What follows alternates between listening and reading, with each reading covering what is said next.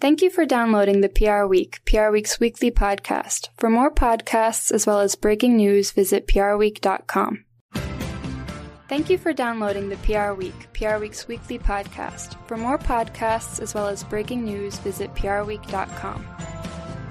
Hello and welcome to PR Week, PR Week's regular weekly roundup of everything that matters in the worlds of PR and communications. My name is Steve Barrett the editorial director of PR Week, going to guide you through this week's show. Really pleased to have Julie Miller with us, who's the SVP and CCO at Ancestry. Welcome to the show, Julie. Great to have you on board. Thank you so much for having me, Steve. It's great to have a chance to talk with you today. Yeah, we're really looking forward to digging into uh, what you've been up to in lockdown. You were our campaign of the year winner last year for the Railroad Ties uh, campaign, so uh, looking forward to finding out more about that. And then we'll uh, go have a look at uh, lots of current news and uh, topics with Frank Washkuch, who's our uh, executive editor. How are you doing, Frank? I'm doing okay. Thanks for having me on, Steve.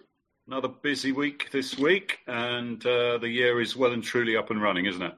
It really is. No, uh, no easy start to the year this time. No, sure. no rest for the wicked. So uh, yeah, lots to get into. So let's start with you, Julie. Um, first of all, you've been in the job about eighteen months, I guess. Joined in August of nineteen, and yep. um, after a long stint at Intuit, the um, I think you were there around nineteen years. So tell us how you've settled into the role, and clearly most of the time you've been in lockdown, I guess, and, and working from home or remotely.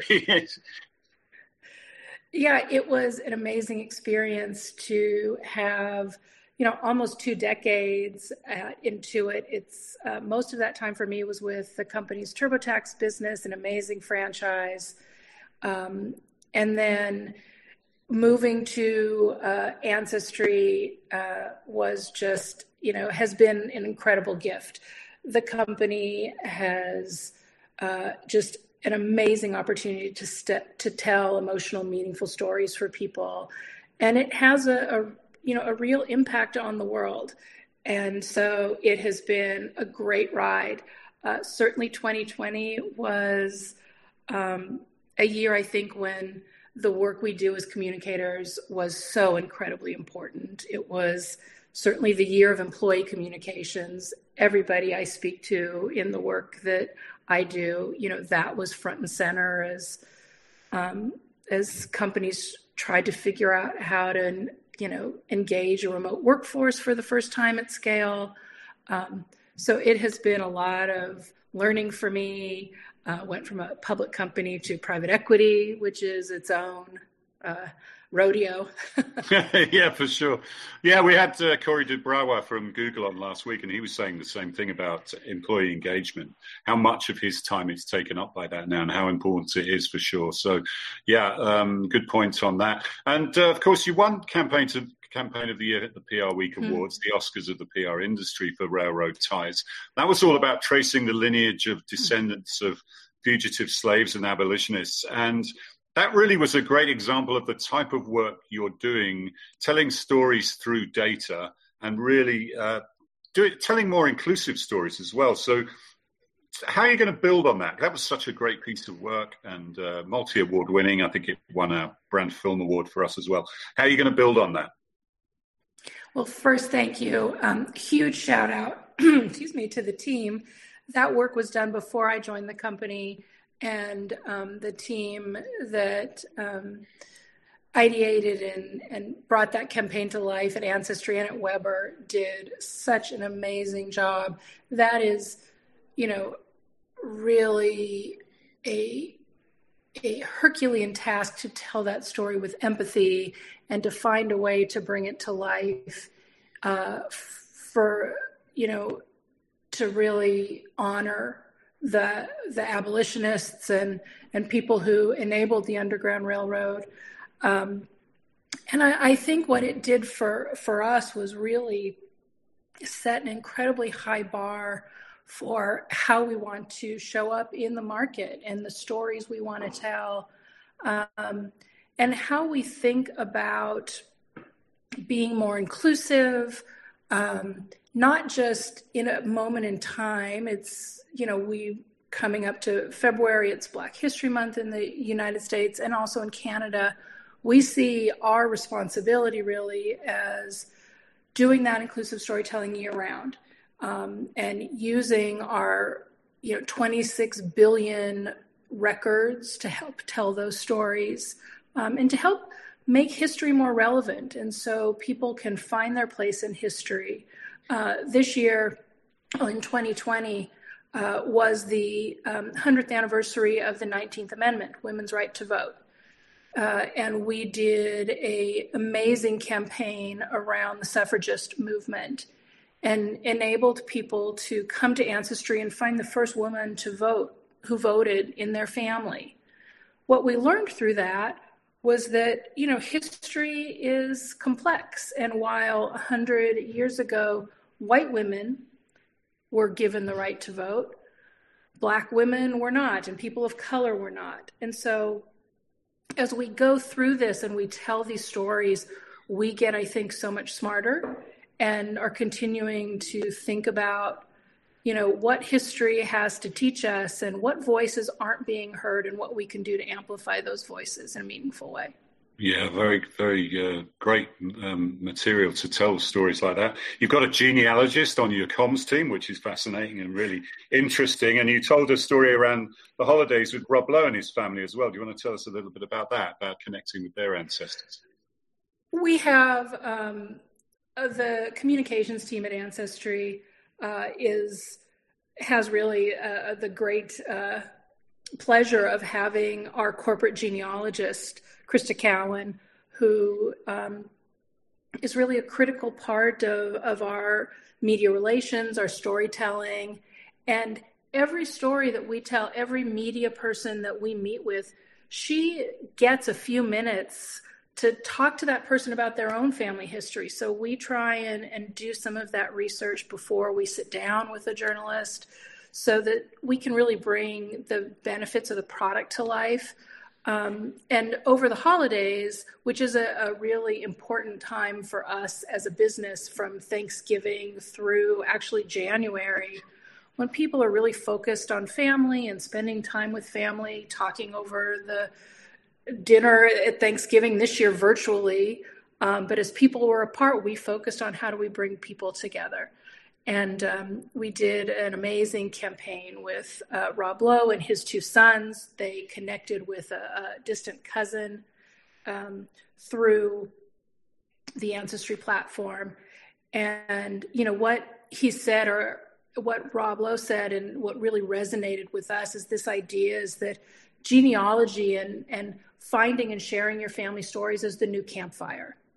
And I thought that was a really eloquent way of talking about the impact sharing your stories with your family has um, to, you know, f- really contextualize um, history and how your family lived through difficult times.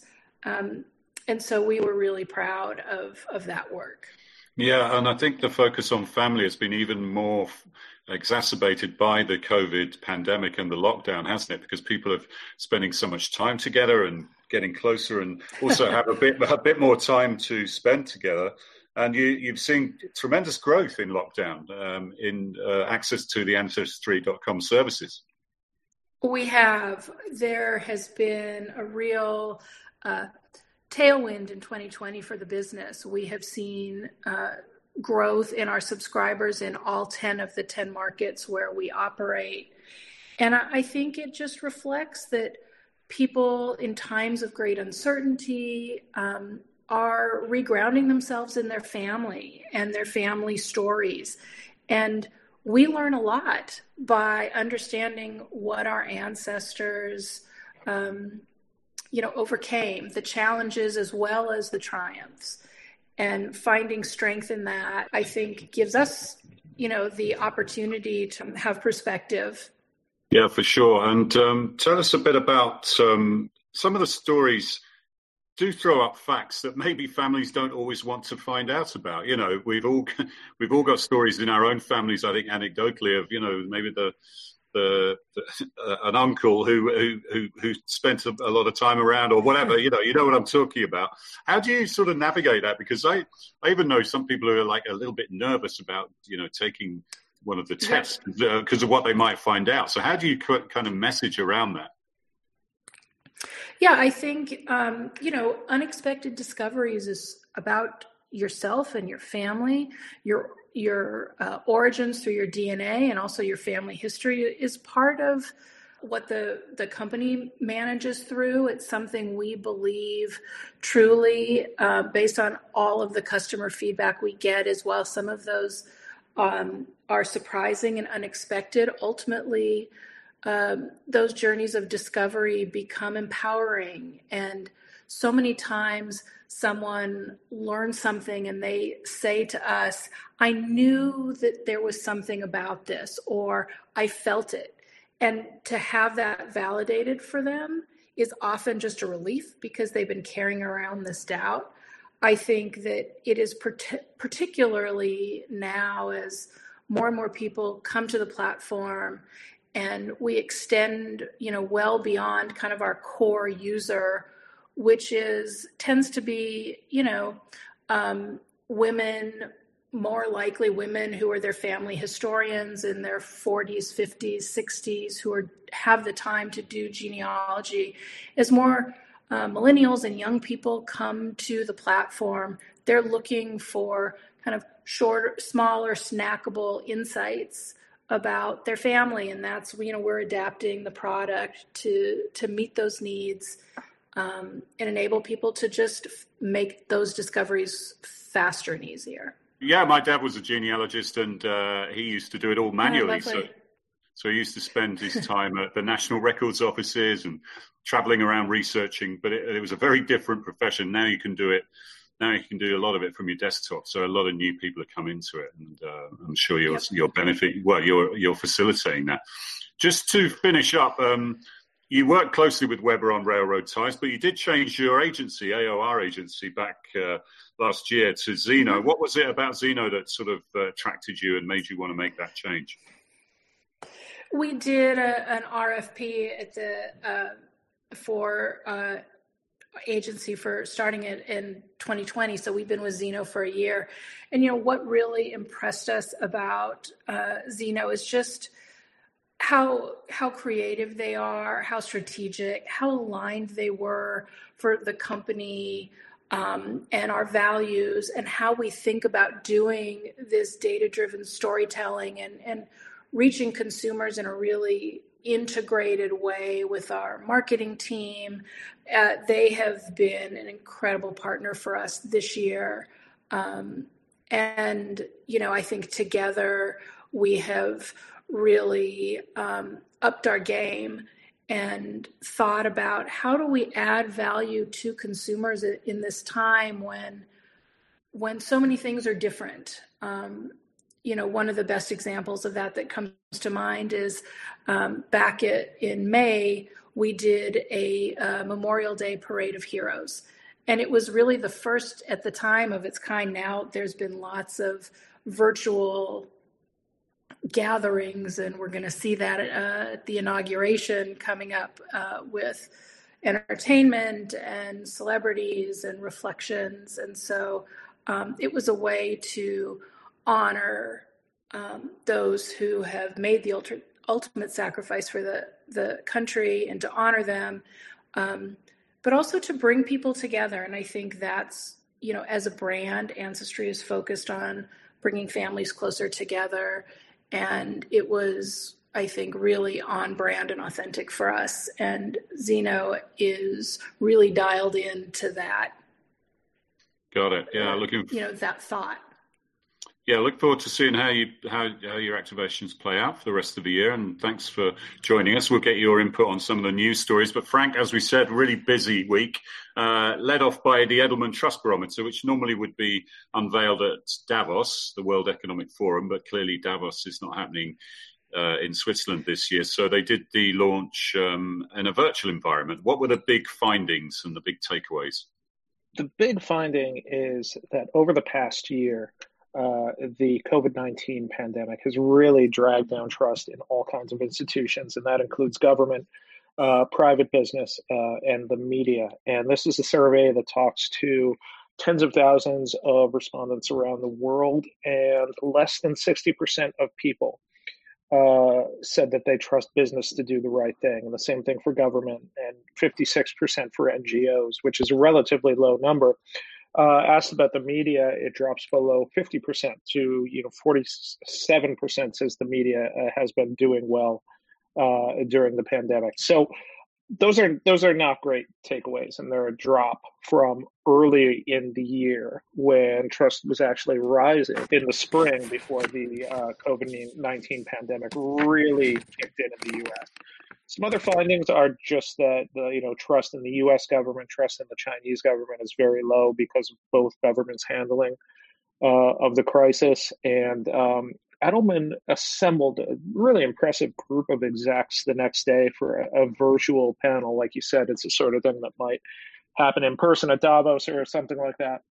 Um, but they did it online this year, and um, you know, like Ruth Porat, the CFO of Alphabet and of Google, um, just just talking about the the profound drop in trust. You know, whether it's the U.S. government or business uh, and things like that this year. And her company, you know, has a unique perspective, seeing these things happen in searches and in real time, and then and online. So some really interesting perspectives from her, from Derrick Johnson, the NAACP president and CEO, and some others. Yeah, it was interesting seeing what Google's done since we spoke to Corey duBrowa last week. They've actually uh, taken President Trump's uh, channel down, haven't they, and made some moves on YouTube for sure. Julie, uh, you know, when you're communicating in this environment and, and your brand is operating in this environment of such a, a, decline in trust and nobody really knows what the truth is, how do you how do you navigate that, and, and what can business do to to really try and reinstate it? Because it's a real social problem, isn't it? Uh, that, that's not going to go away either. No, I, I, it is I think, uh, here to stay for some time. I think it was interesting from the report that you know people still see their employer as a mainstay in as a, and trust uh, or as a trusted source, and I just think that it really puts um, more onus on uh, communications leaders in the business to think about the role the company plays um, for employees, the role the CEO plays, both internally and externally, continues to evolve. Expectations for that.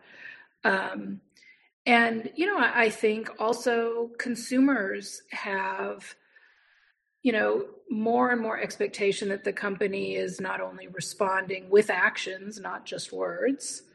Um, yeah, so it's another, it's really, another, it's another element, isn't it, about this employee engagement piece and and uh, the role that yeah. the businesses have to play on that front because everybody you know most people do work for for companies and uh, and um, just getting this messaging across of uh, decency and being able to communicate each each other even if you have different views and you're in different parts of the country or you might have different politics somehow we've got to get back to a, a, a more congenial social discourse, and it's not going to be easy, judging by the events of the last uh, last uh, few months.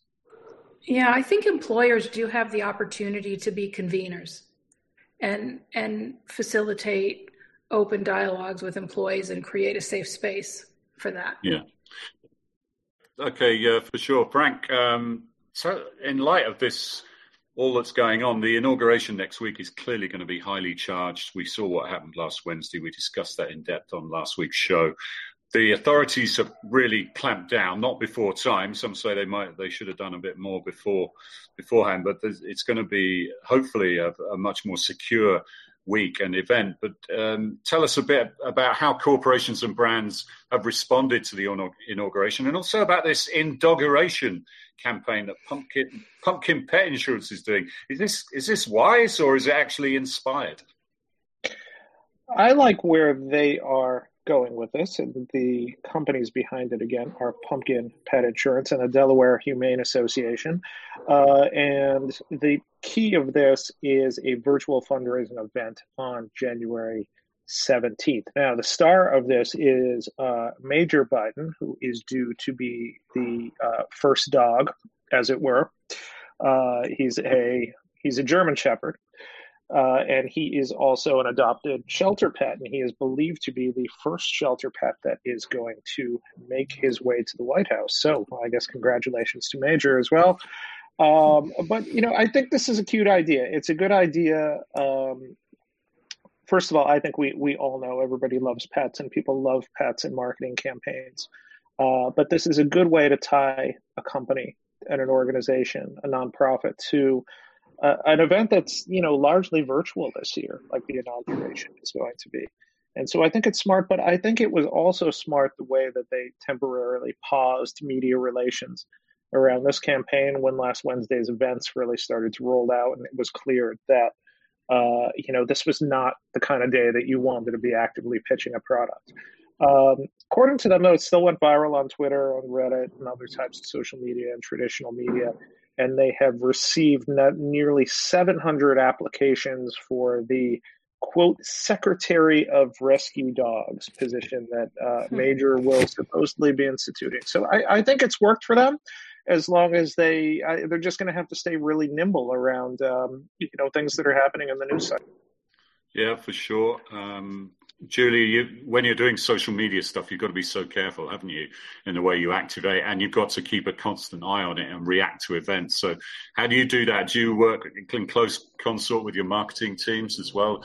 In, and obviously, the comms team takes a lead role on that as well. Yeah, I I think that I think it's a smart idea, certainly congruent with their brand and and what they hope to achieve, and and it gives them a a moment um, but yeah, I I think that everyone now has taken a step back about their social media presence, when they weigh in, when they step back. Um, Ancestry, like most other brands, last week stopped everything, all our social, earned social, performance media, all of that. I think um, as as the world continues to have these incredible and unprecedented events um, brands jumping up on the, in on that is, for me is is super tricky and need to be very very thoughtful about if you choose to do that um, and understand you know the risks and the potential outcome for the company yeah, for sure. You've got to tread very carefully. Um, Frank, and that took. Uh, were there any other corporate and brand responses that really caught your eye? I mean, a lot of companies have been distancing themselves from President Trump, haven't they? Um, and campaign uh, donations to all parties have been under scrutiny.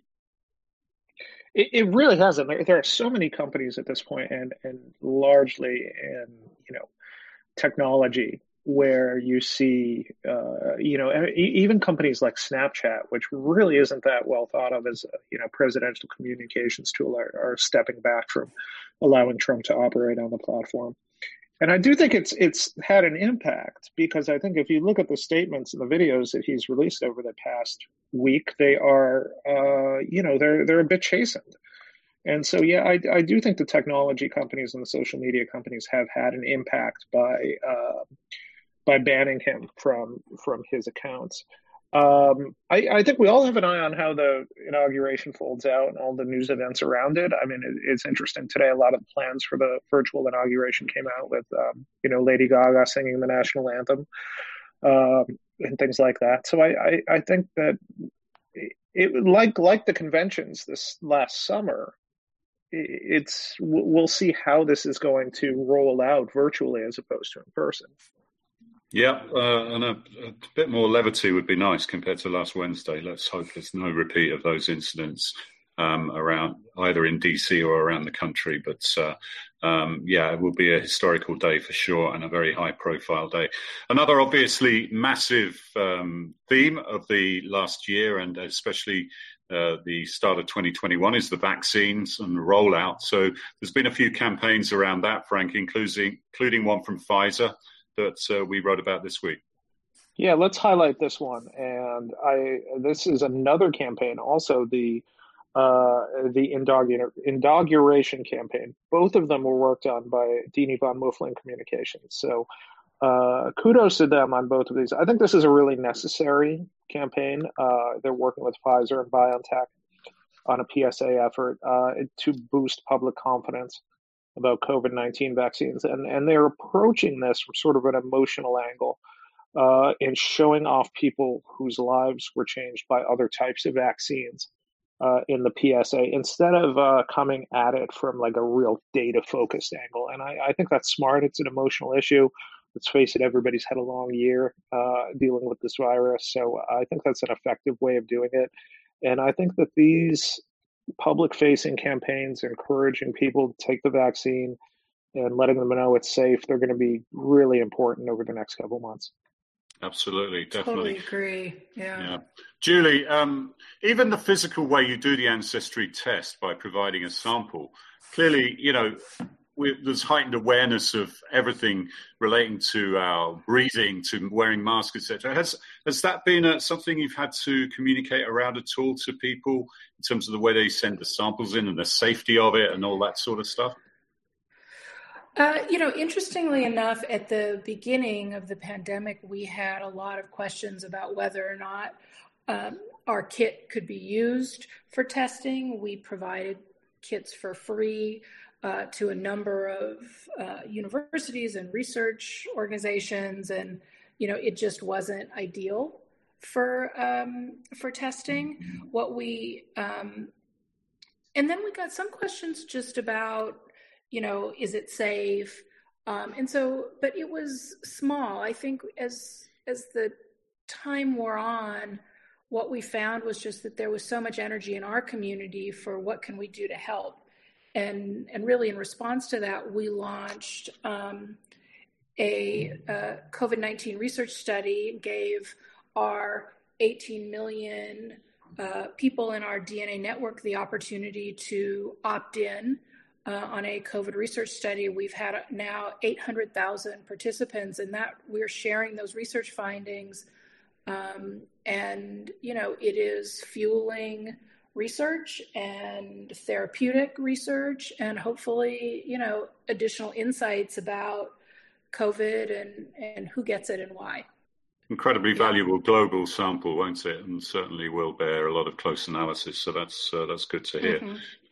Frank, the PRSA has finally got a new CEO. Hang out the flags. Um, tell us all about it. It's taken a while, hasn't it? That's right. It's uh, and the new CEO is Linda Thomas Brooks. Uh, this has been a very lengthy search and recruitment pre- uh, process. It's been about it's been more than a year and a half. Um, and she is taking over from Philip Bonaventura, who is the organization's CFO, but was also operating as CEO uh, on an interim basis. Um, yeah, so you know she's got a lot of challenges when she starts uh, PRSA, and I, and look, this is the sort of thing that happens during a pandemic. He has almost 2,000 fewer members in 2020 compared to 2019. Uh, more than a thousand fewer student members. So you know, as we all recover and move forward uh, from the pandemic, knock on wood, um, you know, she's going to have a work cut out for her. Yes, she is, and there's a lot of noise on social media around the PRSA. Not all of it uh, positive. I think it's fair to say, and we've spoken about that on previous shows. Um, but uh, yeah, one of the things is they don't didn't weren't able to do their big in-person conference, which I think was good was a good revenue generator. So, and as you said, they've had a bit of a decline in membership. So, is that causing um, uh, operational problems in terms of finances? That that could be one part of it. I think that if you look at their numbers, uh, the total income uh, was 7.1 million, so that's down 39.1 percent. So if you do connect the dots, yeah, that would that would seem to be the main reason, as they are pulling in less dues uh, and less student dues than uh, in 2019. Yeah, so it'll be interesting to see how Linda tackles those tasks, and we wish her well. And uh, I'd like to see her take a more public facing role than maybe the last, obviously, the temporary CEO, that was different. But uh, I, do, I, do, personally think the CEO should take an active communications role, uh, outward facing, as given that they are, you know, the outward facing face of the uh, biggest PR trade body in the country. But uh, so yeah, good luck to Linda. We do do genuinely wish her well. Um, a few more interesting people moves this week. Start of the year stuff, Frank. Really interesting stuff. Tell us about them. Uh, Alan Sexton has been promoted to the top communications role at Prudential Financial.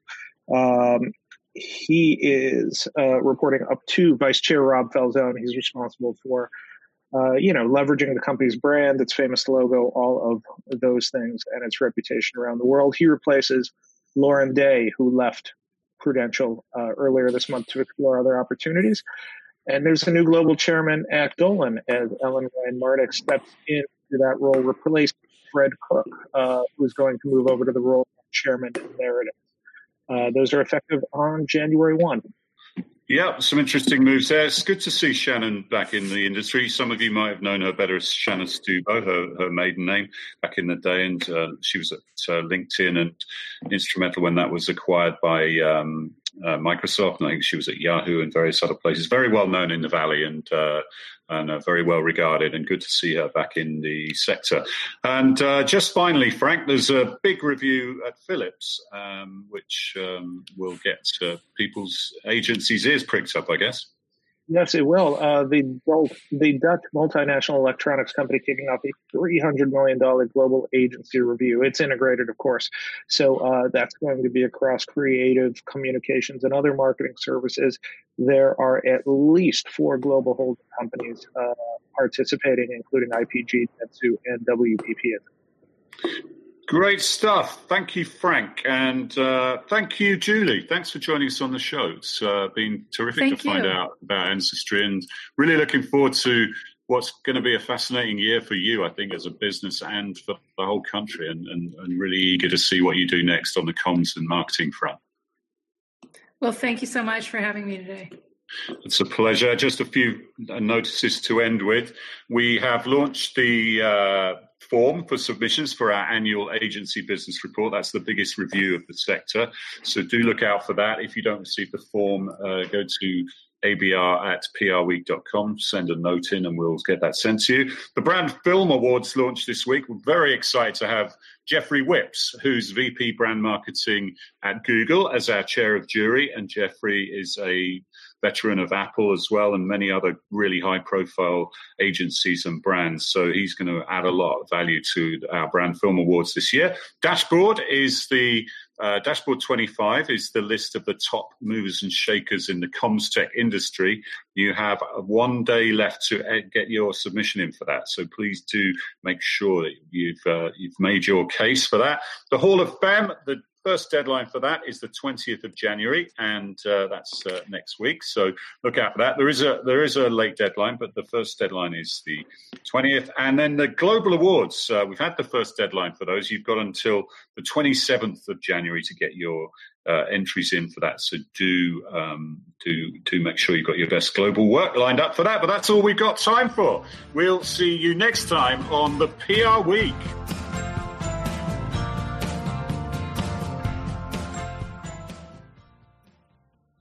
Thank you for listening to this week's episode of the PR Week. To find more episodes, visit prweek.com.